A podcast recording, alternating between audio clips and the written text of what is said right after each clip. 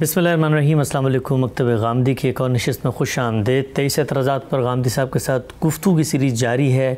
آج اس سلسلے کی چونویں نشست ہے ففٹی فورتھ ایپیسوڈ اور جنت کی حور کا موضوع زیر بحث ہے۔ اس موضوع پر غامدی صاحب کے افکار و خیالات پہ جو اعتراضات پیش کیے جاتے ہیں، جو اشکال کیے جاتے ہیں، اس سلسلے کی آج یہ دوسری نشست غام سے بہت شکریہ، آپ کے وقت کا ایک دفعہ پھر حاضر خدمت ہیں۔ بہت تفصیل سے ہم نے گزشتہ نشست میں یہ بات جان لی تھی کہ جو پورا مسئلہ ہے اس مسئلے کی جو بنیاد ہے، وہ جو لفظ ہے حور کا، یہ خود قرآن مجید میں کہاں زیر بحث ہے؟ آپ نے بیان فرمایا تھا کہ کل آٹھ مقامات ہیں جہاں یہ چیز زیر بحث ہے اور چار مقامات ہیں جہاں پہ حور کا لفظ ہے۔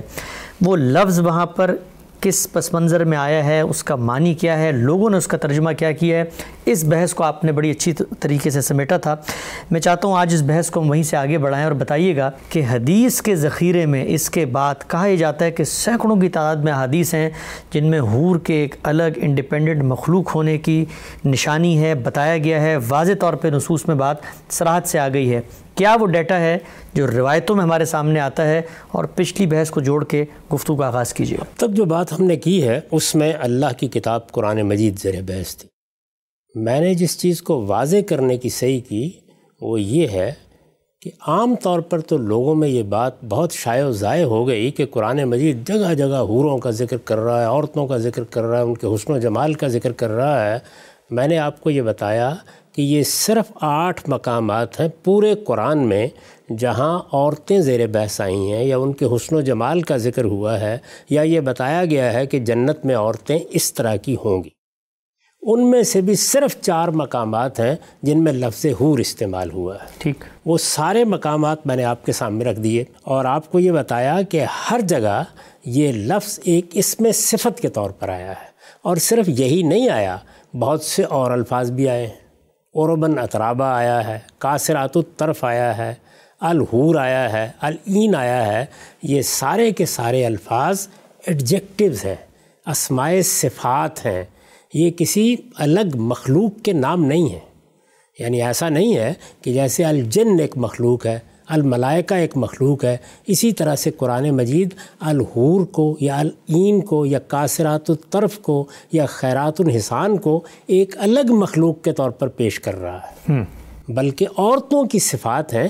اور میں نے بار بار آپ کو توجہ دلائی کہ جس طریقے سے ہم بعض موقعوں کے اوپر حسن کو جمال کو بیان کرنے کے لیے اوصاف کا ذکر کرتے ہیں اسی طریقے سے قرآن مجید نے یہ ذکر کیا۔ پھر یہ بات بھی میں نے واضح کرنے کی صحیح کی کہ جب قرآن مجید کا ترجمہ شروع ہوا تو اس وقت ہماری اردو زبان میں یہ لفظ حور الگ سے ایک نام نہیں بنا تھا۔ یعنی یہ سارا معاملہ ہماری زبان میں مترجمین کے ہاں آ کر ہوا اور اس لیے ہوا کہ زبان کے جس پہلو کو بھی آپ دیکھیں اس میں بارہا یہ ہوتا ہے کہ ایک صفت استعمال ہوئی اور زیادہ عرصہ نہیں گزرا کہ وہ کسی خاص چیز کے لیے آپ نے وقف کر دی۔ ٹھیک۔ اس کو کسی خاص چیز ہی سے متعلق کر دیا۔ اور پھر اسی کے حوالے سے آپ اس کا استعمال کرنے لگ گئے۔ جس طرح کے ہمارے ادب میں ہماری شاعری میں اس لفظ کا استعمال ہونے لگا۔ اور اس کو جب ایک عام آدمی سنتا ہے تو وہ یہ خیال کرتا ہے کہ جیسے جن ہے جیسے انس ہے جیسے ملائکہ ہے ایسے حور بھی ایک مخلوق ہے جو جنت میں ہوگی۔ درا حال ہے کہ یہ بات ہی صحیح نہیں ہے۔ میں نے آپ سے عرض کیا کہ قرآن مجید کا جو پہلا ترجمہ ہے اولین تراجم میں جس کو شامل کیا جاتا ہے وہ شاہ عبد القادر کا ترجمہ ہے۔ اور آپ اس میں دیکھیے ہر جگہ انہوں نے لفظ کے اصل معنی کے لحاظ سے اس کا مدعا واضح کیا ہے یعنی گوریاں۔ جس طریقے سے کاثرات الطرف کا مطلب ہے شرمیلی نیچی نگاہوں والیاں بالکل اسی طریقے سے حور کا مطلب ہے گوریاں۔ ٹھیک۔ یہ ایک اس میں صفت ہے۔ شاہ صاحب نے اسی طرح اس کو بیان کیا ہے۔ بعد کے لوگوں نے البتہ یہ کیا کہ چونکہ حور کا لفظ اردو زبان میں مستعمل ہو چکا تھا تو انہیں وہی لفظ ترجمے میں داخل کرنا شروع کر دیا۔ ٹھیک۔ اب جب ایک آدمی پڑھتا ہے تو وہ یہ خیال کرتا ہے کہ یہ غالباً کسی الگ مخلوق کا ذکر ہے۔ اس کی مثال بالکل ایسے ہے جیسے کہ ہم عربی زبان میں یہ دیکھتے ہیں۔ کیا نجم کا لفظ ہے؟ ویسے تو تارے ہی کو کہتے ہیں۔ ہر آدمی اس بات سے واقف ہے لیکن عربوں کے یہاں اس کا استعمال سریا کے لیے خاص ہونا شروع ہو گیا۔ چنانچہ اب عربی شاعری میں بعض اوقات استعمال ہو جاتا ہے۔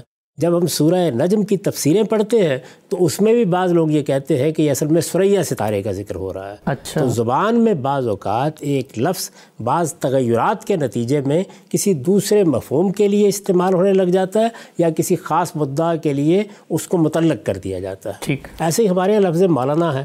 اگر آپ دیکھیں تو لغوی اعتبار سے کیا مطلب ہے؟ ہمارے سردار ہمارے آقا۔ دلچسپ بات یہ ہے کہ قرآن مجید کی سورہ بقرہ کے آخر میں یہ اللہ تعالیٰ کے لیے استعمال ہوا۔ یعنی یہ مولانا کا لفظ۔ مولانا کا لفظ استعمال ہوا ہے لیکن ہماری اردو میں یہ علماء کے لیے جلیل القدر علماء کے لیے استعمال ہونے لگ گیا۔ اور اگر آپ تاریخی طور پر دیکھیں تو یہ پچھلے کوئی سو ڈیڑھ سو سال میں اس کا یہ استعمال شائع و ضائع ہوا ہے۔ اچھا۔ اس وقت ہم بہت اطمینان کے ساتھ کہتے ہیں مولانا شبیر احمد عثمانی مولانا انور شاہ کاشمیری مولانا امین حسن اصلاحی مولانا سید ابو اللہ صاحب مودودی۔ تو اس طرح الفاظ ایک سفر طے کرتے رہتے ہیں اس سے غلط فہمی نہیں ہونی چاہیے۔ ٹھیک۔ یہ بات ہے جس کو میں نے واضح کرنے کی صحیح کی تھی۔ اس کے بعد معاملہ یہاں تک پہنچ گیا تھا کہ یہ تو قرآن مجید ہے۔ آٹھ مقامات ہیں جہاں عورتوں کا ذکر ہوا ہے ان کے اوصاف وہاں بیان ہوئے ہیں اور چار جگہ ہیں جہاں پر لفظ حور آیا ہے۔ اس کا ترجمہ ہو گیا وہ آیات پڑھ کر سنا دی گئیں۔ پھر میں نے یہ کہا تھا کہ اب ہم حدیثوں کو دیکھ لیتے ہیں۔ حدیثوں کو بیان کرنے سے پہلے چند چیزوں کے بارے میں متربع ہو جانا چاہیے۔ ایک تو یہ ہمارے ہاں حدیث میں تنقیح کا معاملہ محدثین تو کرتے ہیں لیکن بعض حضرات یہ کام نہیں کرتے۔ اچھا۔ وہ دیکھتے ہیں کہ ان کو لوگوں کو جنت کی طرف متوجہ کرنا ہے۔ رتب و یابس جو چیز ان کے سامنے آئے گی یہ دیکھے کہ بغیر کے صنعت کیا ہے یہ دیکھے بغیر کے مضمون کیا ہے وہ اس کو بیان کرنا شروع کر دیں گے۔ اس کا نتیجہ یہ ہے کہ آپ بار بار فرما رہے ہیں کہ دسیوں روایتیں ہیں یا بیسیوں روایتیں ہیں یا کچھ مزید مبالغہ کر کے لوگ کہہ دیتے ہیں سینکڑوں روایتیں ہیں ان میں سے کوئی چیز بھی نہیں۔ اچھا۔ دیکھیے روایت کے معاملے میں چند چیزیں بالکل متعین ہیں۔ سب سے پہلے یہ دیکھا جائے گا کہ رسالت معاب صلی اللہ علیہ وسلم کی طرف ہم کسی بات کی نسبت کر رہے ہیں تو صنعت کے لحاظ سے اس کی حیثیت کیا ہے؟ یعنی یہ کوئی بچوں کا کھیل نہیں ہے کہ آپ نے ادھر سے ایک داستان پکڑی ادھر سے ایک سرگزشت لی یہاں ایک واقعہ بیان ہوا تھا یہ قصہ فلاں آدمی نے بیان کیا تھا یہ فلاں کتاب میں لکھا ہوا تھا اور بغیر اس کی تحقیق کیا آپ نے اس کو سنانا شروع کر دیا یا اس کو پڑھنا شروع کر دیا؟ یہ بالکل درست ہے کہ ہمارے ہاں مفسرین بھی بعض اوقات اس کی احتیاط نہیں کرتے۔ یہ بالکل درست ہے کہ فقہا بھی بعض اوقات اس کی احتیاط نہیں کرتے، لیکن یہ بات سمجھ لینی چاہیے کہ رسالت معاب صلی اللہ علیہ وسلم کی نسبت سے جب آپ کوئی بات بیان کرتے ہیں تو پھر اس کو مرفوع ہونا چاہیے، اس کی صنعت میں اتصال ہونا چاہیے۔ اس میں ہر حال میں وہ لوگ ہونے چاہیے کہ جن کی سیرت کردار پر کوئی حرف نہ رکھا جا سکے۔ کوئی آدمی جس کے بارے میں آپ مطمئن نہیں ہیں کہ یہ اپنی سیرت اور کردار کے اعتبار سے قابل اعتماد ہے اس کی روایت رسالت معاب صلی اللہ علیہ وسلم کی نسبت سے نہیں بیان کی جا سکتی۔ اور یہ بات میں نہیں عرض کر رہا ہمارے محدثین نے یہی خدمت انجام دی۔ ہے ٹھیک۔ یعنی ان کا سب سے بڑا کارنامہ یہی ہے کہ جب لوگوں نے رسول اللہ علیہ وسلم کی نسبت سے اس طرح کی چیزیں بیان کرنی شروع کر دیں وائز حضرات ممبروں پر بیٹھ گئے لوگوں کی ترغیب ترہیب کے لیے انہوں نے اس طرح کی چیزیں بیان کی کچھ گھڑ کر بیان کرنی شروع کر دیں کچھ بہت ضعیف قسم کی روایتیں بیان کرنی شروع کر دیں جہاں سے سنا اس کو آگے بیان کر دیا تو تنقیح کا کام ہوا۔ اس ساری بحث میں بارہا توجہ دلائی جا چکی ہے کہ یہ تنقیح کا کام کیوں کرنا پڑا ہے؟ یعنی رسالت معاب صلی اللہ علیہ وسلم ہمارے سامنے نہیں ہے کہ آپ بات بیان فرما رہے ہیں۔ قرآن مجید تو ماں بین الدفتین ہے۔ وہ بالکل ترتیب پا گیا، اجماع اور تواتر سے منتقل ہو گیا۔ یہ افراد نے باتیں بیان کی ہیں۔ ایک شخص آیا ہے، وہ یہ کہتا ہے، میں نے فلاں صحابی سے یہ بات سنی۔ وہ کہتا ہے، میں نے فلاں سے یہ بات سنی۔ اس طریقے سے ایک سند وجود میں آ جاتی ہے اور لوگ یہ بات بیان کر دیتے ہیں۔ بہت سی روایتیں تو ایسی ہوتی ہیں جن میں کوئی سند ہی نہیں ہوتی۔ لیکن جن میں ہوتی ہے اس کی پھر تحقیق کی جاتی ہے یعنی معلوم کیا جاتا ہے کون لوگ ہیں جو بیان کر رہے ہیں۔ ان کے ہاں تاریخی اتصال بھی پایا جاتا ہے یا نہیں پایا جاتا۔ ان کے حفظ و اتقان کا کیا معاملہ ہے؟ تو اس معیار پر محدثین نے تمام روایتوں کو جانچا اور پرکھا ہے۔ اور جانچنے اور پرکھنے کے بعد پھر وہ اپنی کتابوں میں ان کو نقل کرتے ہیں۔ اس پر بھی بحث ہوتی رہتی ہے۔ یعنی ایک محدث کسی چیز کی تصویب کرتا ہے تو دوسرا تنقید کرتا ہے۔ دوسرا تصویب کرتا ہے تو تیسرا تنقید کرتا ہے اور اس طریقے سے اس فن میں تنقید کا یہ کام ہوتا رہتا ہے۔ ان سب روایتوں کو جو حوروں کے بارے میں آپ کو ملتی ہیں، اگر آپ اپنے سامنے رکھیں، ایک ایک روایت کو دیکھیں تو خود محدثین نے یہ بتا دیا ہے کہ یہ زیادہ سے زیادہ آپ کہیں تو تین روایتیں ہیں جو سند کے اعتبار سے قابل قبول قرار دی جائے یعنی رسول اللہ کی زندگی میں تین واقعات ہیں جو حوروں سے متعلق بات کیا یعنی رسالت میں آپ صلی اللہ علیہ وسلم نے جو بات بھی کی وہ تو ہم نہیں جانتے لیکن جو نقل ہوئی آپ سے جو بات آپ کی نسبت سے بیان کی گئی جس کو راویوں نے آگے پہنچایا ظاہر ہے کہ اس پر گفتگو ہوگی نا۔ جی ہاں۔ تو جو کچھ انہوں نے پہنچایا اس کی جب تنقید کا عمل محدثین نے کیا ہے تو صرف تین روایتیں ہیں جن کا انتخاب کیا جا سکتا ہے۔ اچھا۔ ظاہر ہے کہ امام بخاری نے، امام مسلم نے، دوسرے محدثین نے، اور میں اس سے پہلے ذکر کر چکا ہوں کہ ہمارے زمانے میں بعض جلیل القدر لوگوں نے غیر معمولی کام کیا ہے، جیسے کہ عبداللہ العظمی صاحب کا کام ہے۔ اور بھی بہت سے لوگ ہیں جنہوں نے حدیث کی تخریج پر کام کیا ہے۔ ان سب کی چیزیں اگر آپ دیکھیں تو یہ بالکل واضح ہو جاتا ہے کہ سارے ذخیرہ حدیث میں صرف تین روایتیں ہیں جن کے بارے میں آپ یہ کہہ سکتے ہیں کہ ان کو رسالت معاب صلی اللہ علیہ وسلم کی نسبت سے بیان کرنے کی جسارت کی جا سکتی۔ ٹھیک۔ نبی صلی اللہ علیہ وسلم نے ہمیں تنبیہ فرمائی ہے کہ میری نسبت سے کوئی جھوٹی بات نہیں بیان کی جا سکتی۔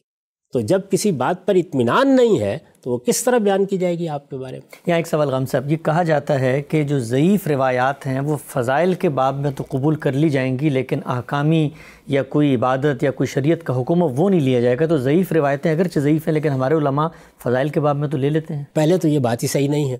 اس لیے کہ فضائل کے باب میں بھی دین کی بنیادیں واضح ہو رہی ہوتی۔ کسی چیز کی قدر و قیمت متعین ہو رہی ہوتی ہے۔ تو یہ بات ہی موضوع نہیں ہے لیکن وہاں پر بھی محدثین کے ہاں اگر کسی چیز کے بارے میں تساہل برتا جاتا ہے یا تساموں سے کام لیا جاتا ہے یا یہ کہہ دیا جاتا ہے کہ ٹھیک ہے اس کو لے لیں گے تو وہ بھی اس صورت میں ہوتا ہے جبکہ وہ بات اصلاً موجود ہو دین کے اندر۔ اچھا۔ یعنی اس میں آپ یہ نہیں کر سکتے کہ کوئی نئی بات کا اضافہ کر دیں اس میں۔ یہ نہیں کر سکتے۔ لیکن میں آپ سے یہ عرض کر رہا ہوں کہ میرے نزدیک اس میں محدثین کا طریقہ ہی صحیح ہے اور وہ یہ کہ ہم ہر حال میں رسول اللہ علیہ وسلم کی نسبت سے جو بات بھی بیان کی جائے گی، اس کو جانچیں گے، اس کو پرکھیں گے اور کبھی بھی یہ جسارت نہیں کریں گے کہ ایک بات جو مرفوعاً آپ تک نہیں پہنچتی، ایک بات جس کی سند میں اتصال نہیں ہے، ایک بات جس کے راوی متہم بالکذب ہیں یا اور کوئی ان میں خامی بیان کی گئی ہے یا جن کے حفظ و اتقان پر کسی نے حرف رکھا ہے۔ ان کو لیں اور ان کی بنیاد پر رسول اللہ علیہ وسلم کی نسبت سے کوئی بات بیان کر دیں یہ کسی طرح نہیں ہو سکتا۔ تو میں نے آپ سے عرض کیا ہے کہ اگر آپ ان سب روایتوں کو جمع کر کے ان کے بارے میں محدثین کے تبصرے پڑھیں گے تو آپ پر یہ بات واضح ہو جائے گی کہ ان میں سے کسی روایت کی بھی یہ حیثیت نہیں ہے کہ اس کو زبان پر بھی لایا جائے۔ یہ صرف وائز حضرات ہیں جو جسارت کر سکتے ہیں۔ وہ لوگ جن کا علم کی دنیا سے کوئی تعلق نہیں ہوتا صرف تین روایتیں ہیں۔ یعنی جو صحیح یا حسن کے درجے میں پہنچتی ہیں۔ یہ ذہن میں رکھنا چاہیے کہ جس کو محدثین کی اصطلاح میں صحیح کہتے ہیں حسن کا درجہ بھی اس سے نیچے ہے۔ یعنی ساری روایتیں یہ تین کی تین صحیح کے درجے پر بھی نہیں پہنچتی۔ لیکن اگر آپ حسن روایت کو بھی قبول کر لیں تو تین روایتیں ہیں۔ وہ میں آپ کے سامنے رکھ دیتا ہوں۔ اور دیکھ لیجیے کہ ان میں کیا کوئی بات قرآن مجید سے زائد کہی گئی ہے؟ قرآن مجید سے مختلف کہی گئی ہے۔ ان میں کوئی اس طرح کی داستان سنائی گئی ہے وہ ساری کی ساری روایتیں یہ ہیں۔ پہلی روایت ابو حریرہ رضی اللہ عنہ سے ہے اور اس کو صحیح بخاری میں نقل کیا گیا ہے۔ رقم ہے تین ہزار چوبیس۔ ٹھیک۔ روایت سن لیجیے۔ انابی حریرہ رضی اللہ عنہ کالا کالا رسول اللہ صلی اللہ علیہ وسلم اول زمرت تلج الجنت صورتہم علی صورت القمر لیلت البدر۔ والذین علی آثارہم کا احسن کوکبن درین فی السماء اذا لا یبسکون فیہا ولا یمتخطون ولا یتغوتون آنیتہم فیہ الزہب امشاتہم من الزہب والفزہ ومجامرہم العلوہ الانجوج عود الطیب ورشوہم المسک ولکل واحد منہم زوجتان من الحور العین یورا مخ سو کے ہما من برائے الحم من الحسن، کما یور شراب الحمر فی الزجاجت البیضا و محفل جنت اعظب لختلاف بینہم ولا تباغز قلوبہم کلبم واحد، یسبحون اللہ بکرتم و عشیہ. یہ میں نے پوری روایت پڑھ دی ہے، ترجمہ سن لیجیے. ابو حریرہ رضی اللہ عنہ سے روایت ہے کہ رسول اللہ صلی اللہ علیہ وسلم نے فرمایا، سب سے پہلا گروہ جو جنت میں داخل ہوگا ان کی صورتیں ایسی روشن ہوں گی جیسے چودھویں کا چاند روشن ہوتا ہے۔ پھر ان کے بعد جو لوگ داخل ہوں گے وہ آسمان کے سب سے زیادہ روشن ستارے کی طرح چمکتے ہوں گے۔ وہ نہ تھوکیں گے، نہ ان کی ناک سے رتوبت نکلے گی اور نہ بول و براز کی ضرورت لاحق ہوگی۔ ان کے برتن سونے کے ہوں گے۔ یہاں تک کہ کنگے بھی سونے چاندی کے ہوں گے۔ ان کی انگیٹھیوں میں نہایت پاکیزہ اور خوشبودار اود سلگتا ہوگا اور ان کا پسینہ مشک کی طرح ہوگا۔ یہ وہی چیزیں ہیں جو جنت کے بارے میں بڑی حد تک قرآن مجید سے بھی معلوم ہوتی ہیں۔ یہاں پر ذرا زیادہ تفصیل کی گئی ہے۔ ان میں کوئی ایسی چیز نہیں جس کے بارے میں کوئی عرب بھی اعتراض کیا جا سکے۔ ٹھیک۔ اس کے بعد فرمایا ان میں سے ہر ایک کی دو دو بیویاں ہوں گی آہو چشم گوریوں میں سے۔ یہ آپ دیکھیے کہ وہی بات ہے جو قرآن مجید میں بیان ہوئی ہے۔ اچھا جو لفظ استعمال ہوا ہے وہ لفظ بھی وہی ہے وہ الفاظ کیا ہیں؟ والے کل واحد منہم زوجتان من الحور لین ٹھیک۔ ہر ایک کی دو دو بیویاں ہوں گی وہ بیویاں کون ہوں گی؟ تو یہ فرمایا کہ آہو چشم گوریوں میں سے جن کی پنڈلیوں کا گودا ان کے حسن کی وجہ سے گوشت کے اوپر ایسا دکھائی دے گا جیسے سفید پیمانے میں سرخ شراب دکھائی دے۔ یعنی یہ ان کے حسن و جمال کو ایک بہت خوبصورت تشبیح سے واضح کیا ہے۔ جنت میں کوئی بھی کوارا نہ ہوگا ان کا آپس میں کوئی اختلاف نہ ہوگا اور نہ بغض و اناد ان کے دل بالکل ایک ہوں گے وہ صبح و شام وہاں اللہ کی تسبیح و تحلیل میں مشغول رہیں گے۔ ٹھیک۔ تو اس میں دیکھ لیجیے قرآن مجید سے زائد کیا بات کہی گئی ہے؟ اس سے مختلف کیا بات کہی گئی ہے؟ یہاں پر کیا کوئی اس طرح کی اطلاع دی گئی ہے کہ یہ کوئی الگ مخلوق ہے؟ وہی الفاظ وہی اسلوب بیان کیا گیا ہے۔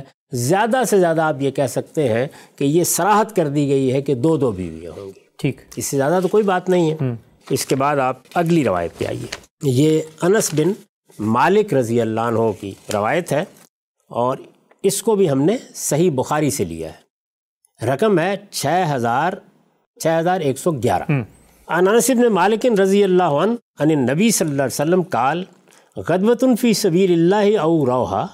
خیر من الدنیا و معافیہ ولقاب و قوس عہد کم او موز و قدم من الجنہ خیر من الدنیا و معافیہ ولو ان امراتم من نساء اہل الجنت اطلاعت الارض لازاعت ما بینہما ولملات ما بینہما ریحا ولنصیفہا یعنی الخمار خیر من الدنیا و معافیہ انس بن مالک رضی اللہ عنہ سے روایت ہے کہ نبی صلی اللہ علیہ وسلم نے فرمایا اللہ کی راہ میں جہاد کے لیے ایک صبح یا ایک شام کا سفر دنیا اور اس کی ہر چیز سے بڑھ کر ہے۔ ٹھیک۔ جنت میں تمہارے کسی شخص کی ایک کمان کے برابر یا ایک قدم جتنے فاصلے کی جگہ دنیا اور اس کی ہر چیز سے بڑھ کر ہے۔ جنت کی عورتوں میں سے کوئی عورت اگر روئے زمین کی طرف جھانک کر دیکھ لے تو آسمان سے لے کر زمین تک ہر چیز کو روشن کر دے اور ہر چیز کو خوشبو سے بھر دے۔ اس کی تو اوڑھنی تک دنیا اور جو کچھ اس میں اس سے کہیں بڑھ کر ہے۔ تو یہاں پر بھی دیکھ لیجیے کہ اس اس کے سوا کچھ نہیں ہے کہ کچھ اوصاف بیان کر دیے گئے کچھ صفات بیان کر دی گئی ہیں۔ ان کی ان کا حسن کیا ہوگا ان کا جمال کیا ہوگا اس کو بیان کرنے کے لیے نہایت خوبصورت تعبیریں اس روایت میں اختیار کی گئی ہیں۔ ان میں بھی کوئی ایسی بات نہیں ہے کہ جو کوئی تردد پیدا کرے۔ اس کے بعد اس سلسلے کی آخری روایت ہے اور یہ روایت معاذ بن جبل سے ہے۔ اس کا متن ہم نے مسند احمد سے لیا ہے۔ رقم ہے اکیس ہزار پانچ سو اٹھائیس۔ ٹھیک۔ عن معاذ بن جبل عن نبی صلی اللہ علیہ وسلم قال لا توزی امرتم زوجہ فی الدنیا الا قالت زوجته من الحور العین۔ لا توزی قاتلک اللہ فانما هو اندک دخیل۔ یوشک و یفارک کے الینا۔ معاذ بن جبل رضی اللہ عنہ سے روایت ہے کہ نبی صلی اللہ علیہ وسلم نے فرمایا جب کوئی عورت دنیا میں اپنے شوہر کو تکلیف دیتی ہے تو آہو چشم گوریوں میں سے اس کی بیوی کہتی ہے اللہ تجھے ہلاک کرے اس کو تکلیف نہ دے یہ تو تیرے پاس مہمان ہے قریب ہے کہ یہ تجھے چھوڑ کر ہمارے پاس آ جائے۔ ٹھیک۔ یہ روایات ہیں۔ یہ تین روایات جس طرح میں نے اس سے پہلے عرض کیا تھا کہ آٹھ مقامات ہیں قرآن مجید میں، ان میں سے چار مقامات پر حور کا لفظ استعمال ہوا ہے۔ یہ تین روایات ہیں، ان میں بھی وہی الفاظ ہیں، وہی تعبیریں ہیں۔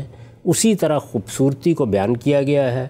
اس کے لیے جو الفاظ عربی زبان میں معروف الفاظ ہیں وہی استعمال ہوئے ہیں۔ ان میں بھی اگر آپ دیکھیں تو ایسی کوئی بات آپ کو نظر نہیں آئے گی جس کی بنیاد پر آپ حتمی طریقے سے یہ کہہ سکیں کہ یہ کوئی الگ مخلوق ہے جس کا ذکر ہو رہا ہے۔ ٹھیک۔ یعنی رسول اللہ صلی اللہ علیہ وسلم نے بھی اگر ان صحیح روایات کو ان میں سے ایک روایت حسن ہے اور دو صحیح کے مرتبے کی روایات ہیں اگر ان کو آپ سامنے رکھیں تو وہی بات وہی اسلوب وہی انداز وہی طریقہ ہے جس کی ایک جھلک ہم اجمال کے ساتھ قرآن مجید میں دیکھ چکے ہیں۔ قرآن مجید میں اور روایات میں ایک فرق ہمیشہ آپ دیکھیں گے وہ اللہ کی زبان میں اللہ کا کلام ہے۔ اس میں بالعموم جو چیزیں بیان کی جاتی ہیں ان میں بڑی جامعیت ہوتی ہے ان میں اجمال بھی ہوتا ہے اور اس کے اندر جو تفصیلات پوشیدہ ہوتی ہیں وہ بھی اس اجمال سے نمایاں ہو کے سامنے آنا شروع ہو جاتی ہیں۔ ٹھیک۔ روایتوں میں اس کے برعکس صورتحال ذرا تفصیل کی ہوا کرتی ہے۔ پھر یہی نہیں ہے اس کے ساتھ یہ بھی ملحوظ رکھنا چاہیے کہ روایات بالمانہ ہوتی ہیں۔ یعنی یہ ضروری نہیں ہوتا کہ رسالت معاب صلی اللہ علیہ وسلم نے وہ الفاظ استعمال کیے ہیں اور راوی نے وہ الفاظ بیان ہی یاد رکھے ہیں اور ان کو آپ تک پہنچا دیا ہے۔ وہ بالعموم جو بات سنتے ہیں ممکن حد تک ان الفاظ میں پہنچانے کی صحیح کرتے ہیں، ورنہ مدعا کو اپنے لفظوں میں بیان کرتے تھے اور یہ مدعا کو اپنے لفظوں میں بیان کرنا یہ ہر سطح پر ہوتا ہے۔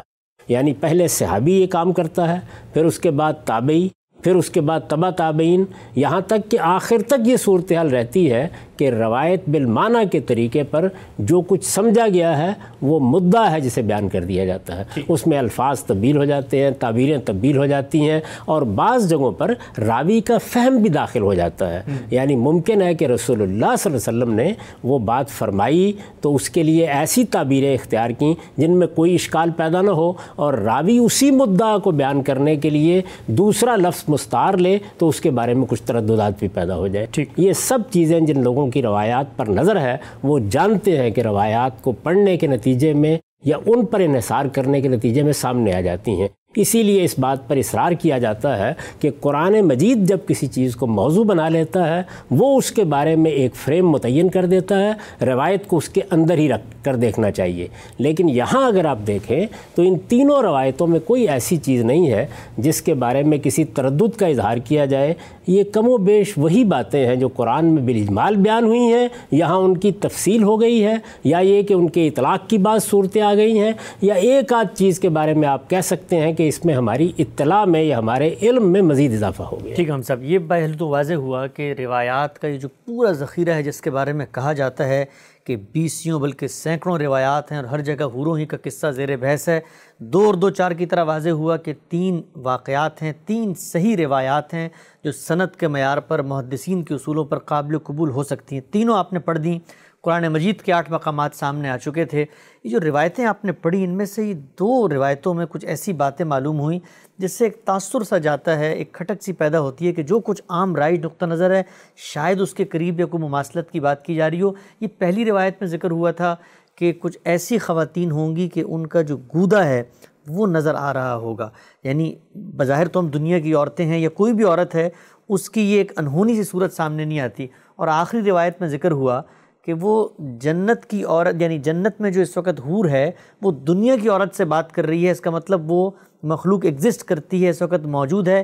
تبھی تو روایت کے اندر ذکر ہوا کہ وہ اس سے یہ باتیں کر رہی ہے۔ تو کیا مطلب کہ وہ الگ سے مخلوق بنائی جا چکی ہے؟ پہلی بات کے بارے میں یہ عرض ہے کہ یہ در حقیقت خوبصورت تشبیہات ہیں یعنی حسن کو بیان کرنے کے لیے، جلد کی شفافیت کو بیان کرنے کے لیے رسول اللہ صلی اللہ علیہ وسلم نے بھی ہو سکتا ہے کچھ تعبیریں اختیار کی ہوں، اور یہ ممکن ہے کہ خود راوی حضرات نے مدعا کو سامنے رکھ کر ان الفاظ میں ان کو بیان کر دیا۔ یعنی اس میں در حقیقت خلقت کا کوئی پہلو بیان نہیں ہو رہا، بلکہ اگر آپ الفاظ پر غور کریں تو ایک خوبصورت تشبیح کے ساتھ ان کے حسنی کو بیان کیا جا رہا ہے۔ دوبارہ سنیے جو ترجمہ میں نے ان کا کیا ہے ان میں سے ہر ایک کی دو دو بیویاں ہوں گی۔ آہو چشم گوریوں میں سے۔ یہ وہی الفاظ ہیں جو قرآن مجید میں بھی آئے ہیں یعنی الحور العین۔ جن کی پنڈلیوں کا گودا اب دیکھیے اس میں الفاظ ہیں ان کے حسن کی وجہ سے۔ یہ نہیں کہ ان کی خلقت کی وجہ سے۔ اچھا۔ وہ کوئی الگ مخلوق ہے۔ ان کے حسن کی وجہ سے گوشت کے اوپر ایسا دکھائی دے گا جیسے سفید پیمانے میں سرخ شراب دکھائی دے۔ تو دیکھیے، اس میں تو بڑا ہی خوبصورت ادبی اسلوب ہے جو جمال کو بیان کرنے کے لیے اختیار کیا گیا ہے۔ اگر آپ دیکھیں تو عربی شاعری میں، فارسی شاعری میں، ہماری اردو شاعری میں اس طرح کی خوبصورت تعبیریں عام شعراء نے اختیار کی ہیں۔ تو رسالت معاب صلی اللہ علیہ وسلم نے بھی یہ تصویر ہمارے سامنے رکھی ہے اور اس کو ظاہر ہے کہ راویوں نے پھر اپنے الفاظ میں آگے بیان کر دیا ہے۔ اس میں کوئی ایسی چیز نہیں، یہ محض ان کے حسن کا بیان ہے۔ دوسری بات کے بارے میں میں یہ عرض کروں گا کہ روایتوں میں بہت سی چیزیں تمثیل کے اسلوب میں بیان ہوتی ہیں۔ یعنی اس میں کیا کیا جاتا ہے؟ ایک حقیقت ہے۔ آپ کو اس حقیقت کو سمجھانا ہے۔ اس کے بارے میں کچھ کردار وجود میں آ جاتے ہیں۔ ان کی باہمی گفتگو ہے یا ایک منظر ہے، وہ آپ کے سامنے پیش کر دیا جاتا ہے۔ رسالت باب صلی اللہ علیہ وسلم نے جنت کے بارے میں، دوزخ کے بارے میں جو باتیں کہی ہیں یا بعض واقعات بیان کیے ہیں اسرا کی روایت میں آپ نے جن چیزوں کو دیکھا ہے اس میں یہی طریقہ اختیار کیا گیا ہے۔ ابھی وہ معاملات ہوئے نہیں ہیں نہ اس طرح پیش آئے ہیں لیکن وہ دکھائے جا رہے ہیں۔ وہ باتیں سنائی جا رہی ہیں۔ اسرا کی روایات میں آپ یہ دیکھتے ہیں کہ جب وہ مناظر آپ کے سامنے لائے گئے تو آپ نے جبریل سے اس کے بارے میں سوالات کیے ہیں۔ ان کا جواب دیا گیا ہے۔ یہ در حقیقت رسالت میں آپ صلی اللہ علیہ وسلم کے رویا ہو ٹھیک۔ ہم جب رویا کو دیکھتے ہیں کیونکہ اس کا تجربہ تو ہم میں سے ہر شخص کو ہوتا ہے تو اس میں بھی کیا ہے؟ اس میں کبھی ماضی، کبھی حال، کبھی مستقبل اور کبھی محض ایک حقیقت تمثیل کے پرائے میں ہمارے سامنے آ جاتی ہیں۔ ہم نے یہ دیکھا کہ سیدنا یوسف کا رویا بیان ہوا ہے قرآن مجید میں۔ آپ یہ دیکھتے ہیں کہ اس میں ایک مستقبل میں پیش آنے والا واقعہ ہے، جس کی تمثیل بنائی گئی۔ وہ تمثیل کیا تھی؟ کہ اس میں گیارہ ستارے ہیں سورج اور چاند ہے وہ ان کے سامنے سجدہ ریز ہو رہے ہیں۔ تو وہاں جو منظر دیکھا گیا وہ منظر گویا کسی حقیقت کی تمثیل تھی۔ کسی حقیقت کو اس میں ممثل کر دیا گیا تھا۔ تو یہ بات کہ اس دنیا کے اندر اگر کوئی شوہر اس طرح کی صورتحال سے دو چار ہوتا ہے کہ اس کی بیوی اسے تکلیف دیتی ہے بیوی اس طرح کی صورتحال سے دو چار ہوتی ہے کہ اس کا شوہر اسے تکلیف دیتا ہے تو یہ بات اللہ تعالیٰ کے ہاں کس طریقے سے اس مکالمے کا باعث بنتی ہے؟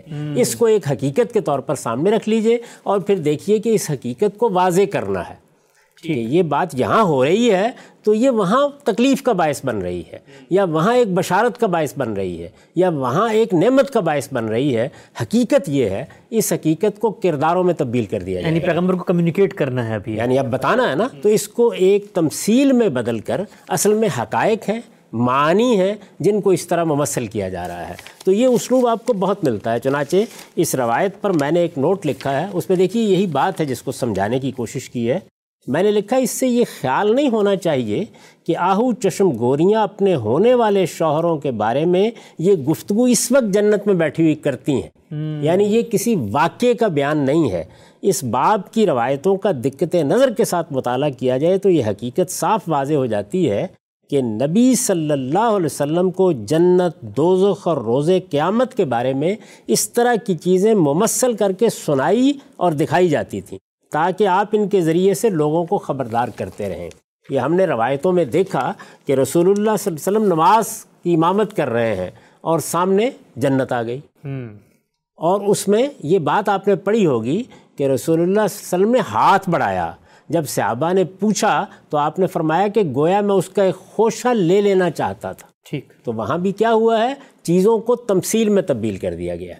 میں نے یہ عرض کیا کہ ہمارے رویا میں بھی بالکل یہی چیزیں ہوتی ہیں۔ ٹھیک اس میں حقائق آپ کے سامنے ممثل کر کے لے آئے جاتے ہیں۔ یہ تمثیلات کیسے بنتی ہیں؟ اس کا ایک اندازہ اس روایت سے بھی آپ کر سکتے ہیں جس کو خود رسالت باب صلی اللہ علیہ وسلم نے بیان فرمایا ہے کہ جس وقت اسرا کا واقعہ پیش آیا اور میں نے اس کو لوگوں کے سامنے بیان کیا تو سوالات شروع ہو گئے۔ اب ظاہر ہے کہ وہ واقعہ رات میں پیش آیا تھا۔ ایک رویا کی صورت میں تھا۔ جب سوالات کیے گئے تو اس کی تفصیلات ذہن میں نہیں رہی تھی۔ لوگوں نے سوالات کرنے شروع کیے تو اس بات کا اندیشہ ہوا کہ یہ تو اسی بات پر جٹلانے لگ جائیں گے۔ تو اس موقع پر خود رسول اللہ صلی اللہ علیہ وسلم بیان فرماتے ہیں کہ میرے سامنے وہ ساری تصویر آ گئی۔ اب گویا تصویر سامنے تھی اور میں ایک ایک مقام یا راستے کی ایک ایک منزل کو گویا سامنے دیکھ رہا تھا اور لوگوں کے سامنے بیان کر رہا۔ تو اس طرح پیغمبر کے سامنے چیزیں ممثل کر کے لائی جاتی ہیں۔ یہ آپ اس وقت دیکھیے کہ ہم لوگوں نے کس چیز میں کامیابی حاصل کی ہے۔ انسان کی حیثیت سے وہ بہت سے معاملات کہ جو پہلے ماضی میں گم ہو جاتے تھے۔ دنیا معلوم نہیں کب سے قائم ہے، کب سے یہ مخلوق جس کو ہم انسان کہتے ہیں دنیا میں موجود ہے، اس کی تاریخ بن رہی ہے۔ یہ تاریخ ہم کتابوں میں پڑھتے تھے، روایتوں میں سنتے تھے۔ اب اس وقت جو تاریخ بن رہی ہے، اس کو آپ کیا کرتے ہیں؟ اس کو محفوظ کرتے چلے جا رہے ہیں۔ اس میں یہ واقعہ محفوظ ہو رہا ہے۔ اسی طریقے سے آپ نے دیکھا ہے کہ ایک ناول نگار کیا کرتا ہے، فکشن لکھنے والا کیا کرتا ہے، ڈرامہ لکھنے والا کیا کرتا ہے۔ وہ حقائق کو لیتا ہے اور حقائق کے کردار تخلیق کرتا ہے اور ان کرداروں کے ذریعے اس حقیقت کو بیان کر دیتا ہے۔ یہ دونوں معاملات اللہ تعالیٰ کی طرف سے بھی ہوتے رہتے ہیں۔ یعنی ایسا بھی ہوتا ہے کہ مستقبل کی ایک چیز کو لیا گیا اور مستقبل کی وہ چیز بعض کرداروں میں ڈھالی گئی اور اس وقت آپ کو دکھا دی گئی یا سنا دی گئی اور ایسا بھی ہوتا ہے کہ حقیقت کو سامنے لایا گیا اور حقیقت کو ایک تمثیل کی صورت دے دی گئی اور گویا کہ ایسا ہوا کہ جیسے حور یہ بات کر رہی ہے تو یہ بات اگر روایات کا دقت نظر کے ساتھ مطالعہ کیا جائے تو بالکل واضح ہو جاتی ہے کہ ان کی بنیاد پر کوئی استدلال نہیں کیا جا سکتا۔ ٹھیک ہم سب آگے بڑھتے ہیں۔ روایات آپ نے پیش کر دیں، تین ہی روایات ہیں، قرآن کے مقامات سامنے آ گئے۔ ان کو سننے کے بعد خالی ذہن ہو کر جس طرح آپ فرماتے ہیں کہ اگر تجزیہ کیا جائے تو یہ بات تو بطور طالب علم میں بھی کہوں گا، سننے والے بھی کہیں گے کہ اب تک قرآن مجید نے نہ یہ بات بتائی ہے کہ جنت کے اندر جو عورتیں ملیں گی وہ یہی دنیا کی عورتیں ہوں گی اور نہ کسی روایت میں اور نہ ہی قرآن کی آیت میں یہ بات بیان ہوئی ہے کہ وہاں جو مخلوق ہوگی وہ کوئی الگ انڈیپینڈنٹ جنت ہی میں پیدا کردہ دنیا کی عورتوں سے الگ مخلوق ہوگی۔ آگے بڑھاتے ہیں اس موضوع کو، یہ بتائیں کہ اس کے بعد کہا یہ جاتا ہے کہ چلیں قرآن مجید میں کوئی ایسی سراحت نہیں تھی، روایتوں میں نہیں تھی، لیکن پوری امت تو ایک ہی بات سمجھ رہی تھی سراحت نہ ہونے کے باوجود کہ جنت کے اندر جو عورتیں ملیں گی وہ ایک علیحدہ مخلوق ہوں گی، جنت میں تخلیق کی جائیں گی۔ میرا سوال آپ سے یہ ہے کہ اس معاملے میں آپ نے اختلاف اگر کیا تو کیوں کیا اور ہماری ماضی کی جو علمی روایت ہے، وہ اس بارے میں کیا کہتی میں آگے چل کے عرض کروں گا کہ میں نے اس میں نہ کوئی اختلاف کیا ہے، نہ کوئی الگ سے رائے قائم کی ہے۔ میں اس میں متفرد نہیں ہوں۔ مسلمانوں کی ایک علمی روایت ہے اس کی تصویر جب سامنے آئے گی تو یہ معلوم ہو جائے گا کہ جو لوگ اس پر اعتراضات کر رہے ہیں، وہ در حقیقت اپنی میراث سے واقف نہیں ہیں۔ ان کو یہ معلوم نہیں ہے کہ ہمارے علماء اس معاملے کو کس نظر سے دیکھتے رہے ہیں، ان پر کیا بحثیں کرتے رہے ہیں۔ ایک مرتبہ پھر ذہن میں یہ بات تازہ کر لیجیے کہ اللہ کی کتاب قرآن مجید میں آٹھ مقامات تھے۔ ان میں سے چار جگہیں ایسی تھیں جن میں لفظ حور آیا تھا۔ ہم نے یہ دیکھا کہ اس لفظ کے معنی کیا ہے۔ دوسری تعبیریں کیا ہیں؟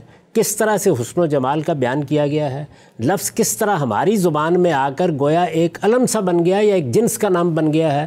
درا حالے کہ وہ ایک اس میں صفت ہے جس کے معنی متعین ہے اہل علم ہمیشہ سے ان کو بیان کرتے رہے ہیں۔ ٹھیک۔ روایتوں میں بھی ہم نے دیکھ لیا کہ وہی تعبیریں ہیں وہی انداز ہے اسی طرح سے تفصیلات بیان کی گئی ہیں کسی مقام پر بھی کوئی صراحت اس طرح کی نہیں ہے نہ قرآن میں نہ حدیث میں جس میں یہ بتایا گیا ہو کہ یہ کوئی الگ مخلوق ہے یا یہ صراحت ہو کہ یہ تو وہی ہیں جن کو تم دنیا میں دیکھتے ہو۔ یعنی بس یہ بیان کر دیا گیا ہے کہ وہاں تمہارے جوڑے ہوں گے یہ بیان کر دیا گیا ہے کہ اس دنیا کی عورتیں وہاں اپنی نیکی اور خیر کے لحاظ سے ایک مرتبہ پھر بیاہی جائیں گی اور مردوں کے بارے میں بھی یہی بات بیان کی گئی ہے اور یہ بات بھی واضح کر دی گئی ہے اور جگہ جگہ واضح کر دی گئی ہے کہ اللہ تعالیٰ اس دنیا میں میں ہوں آپ ہوں جو بھی مخلوقات ہیں ان کو ایک نیا جسم دیں گے اور وہ اس دنیا کے نوامیس اور قوانین کے مطابق ہوگا۔ یہ قرآن میں بھی بیان ہو گیا ہے حدیث میں بھی بیان ہو گیا ہے۔ یہ وہ باتیں ہیں کہ جو واضح ہیں جن باتوں کو قرآن نے بیان کر دیا جن کو حدیث نے بیان کر دیا یہ چیز زیر بحث ہی نہیں آئی۔ جس طرح کہ ہم نے دیکھ لیا قرآن کو بھی دیکھ لیا حدیث کو بھی دیکھ لیا۔ اب یہ سوال تو بہرل رہتا ہے پیدا ہو جاتا ہے نا۔ یعنی آدمی پوچھنا چاہتا ہے کہ یہ جو اتنی عورتوں کا ذکر ہو رہا ہے جن کے یہ حسن کا ذکر ہو رہا ہے جمال کا ذکر ہو رہا ہے یہ ہماری اسی دنیا کی عورتیں ہوں گی؟ یا یہ کہ یہ کوئی الگ مخلوق ہوگی؟ یہ سوال لوگوں کے ذہن میں پیدا ہوا ہے۔ اس کا انہوں نے جواب دینے کی صحیح کی ہے اور بعض ایسے اشارات موجود تھے جن کی بنیاد پر ان کا ذہن اس جانب گیا بھی ہے۔ ٹھیک۔ یعنی اس کا ایک محل ہے۔ چنانچہ اب ہم اپنے علم میں جاتے ہیں اور میں آپ کو یہ بتاتا ہوں کہ ہمارے علماء کس طرح اس کو دیکھتے رہے ہیں۔ جب آپ علماء کا ذکر کریں گے تو ظاہر ہے سب سے پہلے یہ متعین کرنا پڑتا ہے کہ کون لوگ۔ یعنی کن لوگوں سے ہم اب یہ بات سمجھنے کی صحیح کریں گے۔ تو یہ قرآن کا مسئلہ ہے۔ حدیث کا مطلب ظاہر ہے کہ اس میں یا حدیث کے شارحین ہوں گے یا قرآن مجید کی تفسیر کرنے والے لوگ ہوں گے۔ تو قرآن مجید کی تفسیر کرنے والے لوگ حدیثوں کو بھی بیان کرتے ہیں۔ ان کی شرابی نقل کر دیتے ہیں اور جو کچھ اس میں ان کا نقطہ نظر ہوتا ہے یا جو نقطہ ہے نظر ان کے سامنے آئے ہوتے ہیں ان کا بھی خلاصہ کر دیتے ہیں۔ ٹھیک۔ یہ ہمیں معلوم ہے کہ ہماری جو ابتدائی دور کی تفسیریں ہیں ان میں صحابہ کی روایات تابعین کی روایات اسی طرح بعد کے لوگوں کی روایات بھی نقل کر دی جاتی ہیں۔ اس وقت چونکہ باقاعدہ تفسیریں کتابوں کی صورت میں نہیں لکھی جا رہی تھیں تو جو باتیں روایتوں میں نقل ہوتی تھیں کہ فلاں موقع پر ابن عباس رضی اللہ عنہ نے یہ کہا یا مجاہد نے یہ کہا یا اکرما نے یہ کہا وہ بھی عام طور پر انہی کتابوں میں نقل ہمیں مل جاتا ہے۔ تو ایک لحاظ سے یہ تفسیریں دونوں چیزوں کو بیان کرتی ہیں۔ یعنی جو مصنف لکھ رہا ہوتا ہے وہ اپنی رائے بھی دیتا ہے بعض اوقات اور جو اس سے پہلے معصور روایتیں ہوتی ہیں ان کو بھی وہ اسی طریقے سے بیان کر دیتا ہے۔ یعنی جن چیزوں کو آثار میں دیکھا جاتا ہے جن چیزوں کو اس سے پہلے لوگوں نے بیان کیا ہوتا ہے کسی نے درس قرآن میں بیان کیا کسی نے توضیع کرتے ہوئے بیان کیا کسی نے خطبہ دیتے ہوئے بیان کیا کسی نے کسی سوال کے جواب میں بیان کیا کسی شاگرد شاگرد نے اپنے استاد کی روایت نقل کی وہ بھی ہمیں ان کتابوں کے اندر مل جاتی ہیں۔ ٹھیک۔ اس میں جو میں نے انتخاب کیا ہے کہ جو آپ کے سامنے رکھ دوں اس کے بارے میں بھی یہ بات ابتدا میں عرض کر دوں کہ جب ہم مفسرین کا انتخاب کرتے ہیں تو تفسیریں تو ہزاروں کی تعداد میں لکھی گئی ہیں۔ اردو میں ہیں عربی میں ہیں فارسی میں ہیں اور وہ زبانیں جن کو ہم نہیں جانتے ان میں بھی لکھی گئی ہیں۔ اس وقت انگریزی زبان میں بھی لکھی جا رہی ہیں بہت تفسیریں لکھی گئی ہیں لیکن ہر علم میں کچھ چیزوں کی حیثیت کلاسیک کی ہوتی ہے۔ بنیادی چیزوں کی ہوتی ہے۔ وہ محات کتب جن کو کہتے ہیں یعنی یہ سورس بکس ہے۔ تو ہمارے ہاں یہ استاذ امام امین احسن اسلائی کی تفسیر تدبر قرآن سے پہلے جو تفسیریں امہات کی حیثیت رکھتی تھیں وہ تین ہی ہیں بنیادی طور پر۔ اور وہ تینوں تین زاویہ ہے نظر کی نمائندگی کرتی ہیں۔ ٹھیک۔ ان میں سے زمخشری۔ زمخشری کا اصل ذوق کیا ہے؟ زبان بیان جملوں کی تعلیف نحو کا علم بلاغت کے مسائل۔ ٹھیک۔ وہ ان چیزوں کو سامنے رکھتے ہیں۔ اور اس معاملے میں ان کی حیثیت بڑے بڑے آئمہ قبول کرتے ہیں۔ یعنی ان کی کوئی بات ہو تو سب لوگ اس کو نقل کریں گے جواب بھی دیں گے اختلاف بھی کریں گے۔ یہ تو ہماری علمی روایت رہی ہے لیکن ان کا مقام کیا ہے؟ ان کا مرتبہ کیا ہے؟ سب مانتے ہیں۔ یہاں تک کہ امام راضی کو بھی اگر بات کرنی ہوگی تو وہ ان کی عبارت نقل کریں گے۔ باقی لوگوں کو بھی نقد کرنا ہوگا تو ان سے صرف نظر کر کے نقد نہیں ہو سکتا۔ یعنی وہ اس درجے کے آدمی ہیں۔ ایک لحاظ سے وہ امام اللغا بھی ہیں۔ وہ ان علوم کے بھی آئمہ میں شمار ہوتے ہیں جن کو ہم نحو کہتے ہیں صرف کہتے ہیں بلاغت کہتے ہیں بیان کہتے ہیں معانی کہتے ہیں۔ ان کے بڑے لوگوں میں سے ہیں۔ ان کی تفسیر کا نام ہے الکشاف۔ اچھا۔ اس کے بعد امام راضی ہیں۔ امام راضی کے بارے میں تو ہر آدمی جانتا ہے کہ ان کا کیا مقام ہے۔ یہ آپ کو معلوم ہے کہ یہی دو ہیں جن کا ذکر اقبال بھی جگہ جگہ کرتے ہیں۔ گرا کشا ہے نہ راضی نہ صاحب کشاف۔ اچھا۔ اس سے اندازہ کیا جا سکتا ہے کہ دونوں کا مقام کیا ہے۔ تو امام راضی کا معاملہ یہ ہے کہ وہ عام طور پر علم کلام کے مباحث کا بھی خلاصہ کر دیتے ہیں۔ زبان سے متعلق بھی چیزوں کی بہت تسہیل کر دیتے ہیں اور روایات بھی بیان کرتے ہیں۔ بڑی جامعیت سے انہوں نے وہ سارا مواد جمع کر دیا ہے جو آثار میں ملتا ہے۔ آثار کا ظاہر ہے کہ اس طرح ذکر نہیں کرتے جیسے تبری یا ابن کثیر کرتے ہیں لیکن بہرحال نمائندہ چیزیں وہ سامنے لے آتے ہیں۔ زبان و بیان کے مباحث بھی ان کے یہاں موجود ہوتے ہیں اور کلام کی بحثیں بھی موجود ہوتی ہیں۔ اور تیسرے کون ہیں؟ تیسرے ابن جریر تبری ہیں جنہوں نے اصل میں صحابہ اور تابعین کی روایتیں جمع کی ہیں یعنی ان سے پہلے جو کچھ بھی قرآن مجید کی تفسیر کے باب میں لکھا گیا تھا، اس کو انہوں نے جمع کر دیا۔ لکھا گیا یا روایت ہوا، لوگوں نے بیان کیا اور ان کا یہ بھی طریقہ ہے کہ وہ اس کی صنعت بھی بیان کرتے تھے۔ اچھا۔ روایتوں پر مبنی تفسیر ہے۔ معصور تفسیر اس کو جس کو معصور تفسیر کہا جاتا ہے۔ اسی کا خلاصہ کم و بیش کیا ہے محدثانہ طریقے کی کچھ تنقید کے بعد ابن کثیر نے۔ اچھا۔ تو یہ میں آپ کے سامنے پیش کر دیتا ہوں باقی تفسیریں تو انہی سے لکھی گئی ہیں۔ سب سے پہلے آپ یہ دیکھیے کہ امام راضی نے اس مسئلے کے بارے میں اختلاف کی ہمیں اطلاع دی ہے۔ یعنی یہ بتایا ہے کہ یہ مسئلہ پیش کیسے آیا۔ کیا چیز ہے کہ جو اس میں بحث کا باعث بنی ہے۔ وہ یہ لکھتے ہیں اور یہ کہاں لکھتے ہیں؟ یہ سورہ دخان ہے۔ سورہ دخان کی آپ یہ جانتے ہیں کہ حور کے بارے میں آیات ہم پڑھ بھی چکے ان کا ترجمہ بھی کر چکے۔ جی۔ یہ آیات کون سی ہیں؟ یہ آیات ہیں چون پچپن۔ ان میں یہ بیان ہوا ہے کذالک وزوجنا ہم بحورن این۔ یعنی ہم نے ان کو گو آہو چشم گوریوں سے بیاہ دیا ہوگا۔ ٹھیک، یہ بیان کیا گیا ہے۔ اس کی وہ تفسیر کر رہے ہیں۔ اس میں وہی مباحث ہیں جو اس سے پہلے ہم بیان کر چکے حور کا مطلب کیا ہے ان کا مطلب کیا ہے، یہ انہوں نے بیان کر دیا۔ سورہ دخان میں۔ یہ بیان کرنے کے بعد آخر میں کہتے ہیں سم مختلف فی ہاؤلائل حور العین۔ اس کے بعد اس معاملے میں اختلاف ہو گیا کہ یہ جو آہو چشم گوریاں ہیں، یہ کہاں سے آئیں گی؟ اچھا۔ یہی سوال ہے نا آپ کا؟ جی۔ تو دیکھیے اسی سوال سے وہ ابتدا کر رہے ہیں۔ یہ کس سن میں بتا رہے ہیں کہ اختلاف ہو گیا یہ ان کا جو سال وفات ہے وہ ظاہر ہے کہ چھ سو چار ہجری ہے۔ ٹھیک۔ اس سے پہلے یہ تفسیر لکھی گئی ہے۔ تو یہ بتا رہے ہیں کہ سو مختلف فی ہاؤلائل حوری لین یعنی یہ اس سال کا اختلاف نہیں بیان کر رہے۔ جی ماضی بلکہ ماضی میں اہل علم نے اس معاملے میں کیا اختلاف کیا ہے۔ اس کو نقل کرتے ہیں اور یہ بتاتے ہیں کہ یہ اختلاف صحابہ و تابعین کے زمانے ہی سے سامنے آ گیا تھا۔ یعنی حور کے بارے میں یہ اختلاف صحابہ کے مابین بھی تھا۔ یہ اختلاف نہیں کہ اس کے معنی کیا ہے جی جی۔ وہ بحث الگ ہے۔ کہ وہ مخلوق۔ یعنی یہ یہ کیا مخلوق ہے؟ یہ اسی دنیا کی عورتیں ہیں یہ اللہ تعالیٰ وہاں کوئی نئی مخلوق بنائے گا نئے سرے سے تخلیق کرے گا۔ یہ اختلاف ابتدا ہی سے سامنے آ گیا تھا صحابہ اور تابعین کے زمانے سے۔ اب پھر دیکھیے۔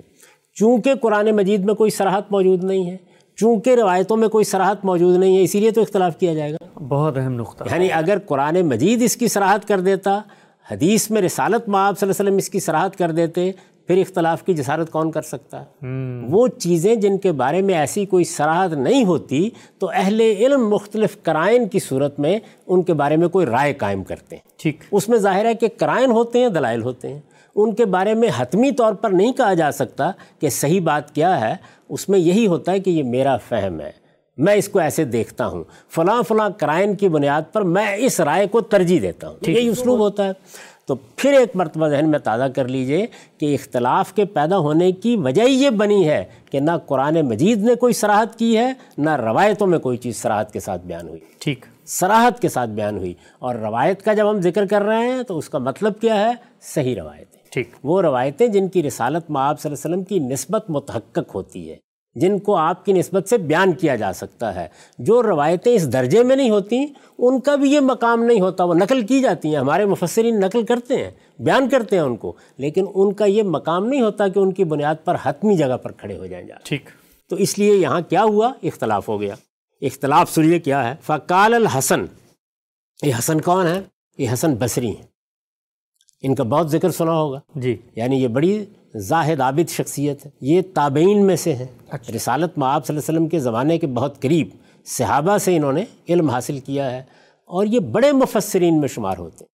یعنی جب ابھی تفسیریں نہیں لکھی جا رہی تھیں تابعین مختلف چیزیں بیان کر رہے تھے گویا قرآن پڑھا رہے تھے۔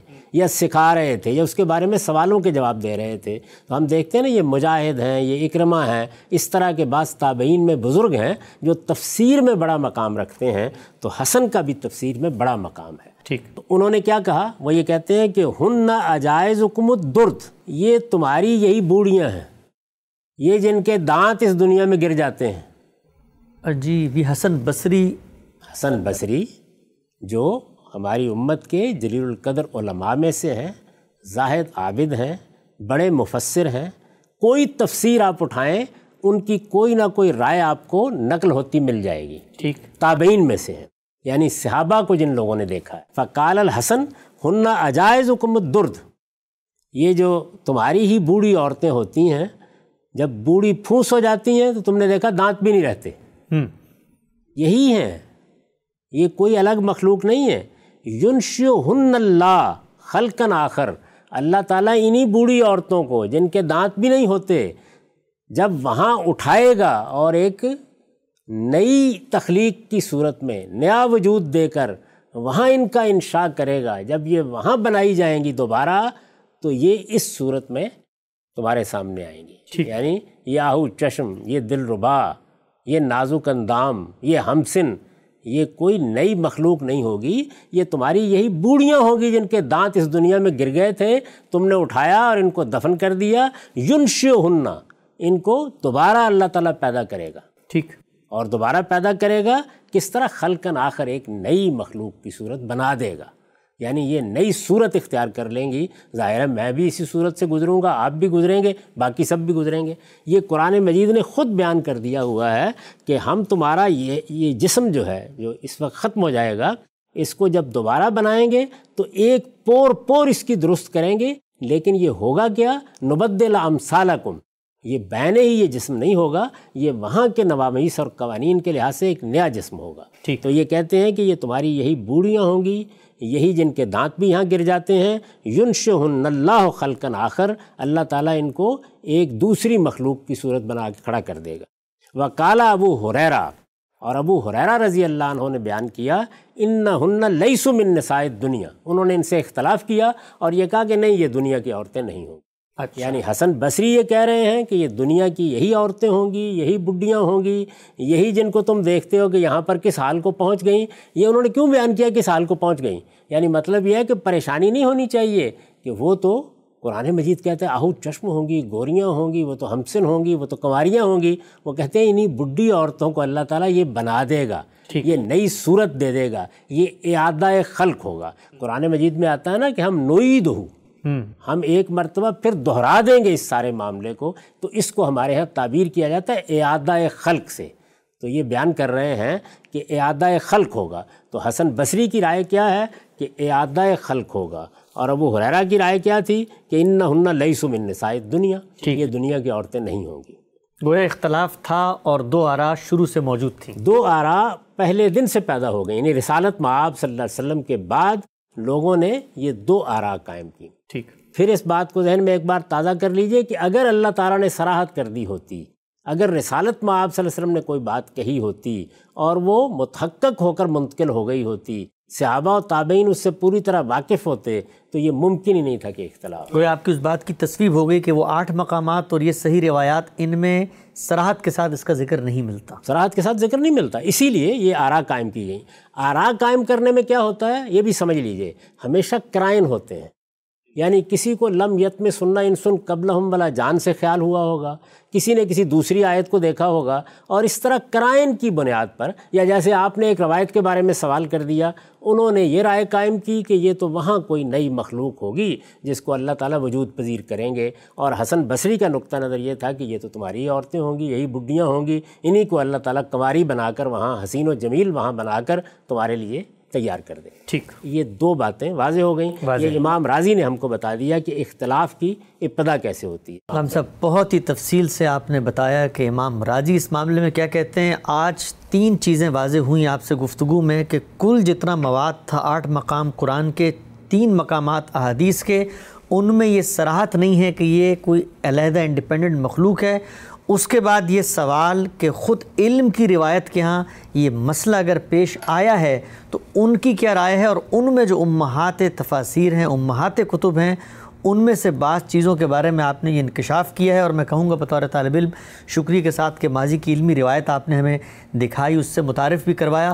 کہا ہی جاتا ہے کہ ان معاملات میں تو کوئی اختلاف نہیں ہے، ایک متفق مجمع علیہ رائے ہے، ایک تفسیر آپ نے سامنے رکھی، اس کے بعد بہت اہم کشاف، وہ کیا کہتی ہے؟ اور پھر ہمارے ہاں جو معروف تفسیر ہے ابن کثیر کی، وہ اس بارے میں کیا کہتی ہے؟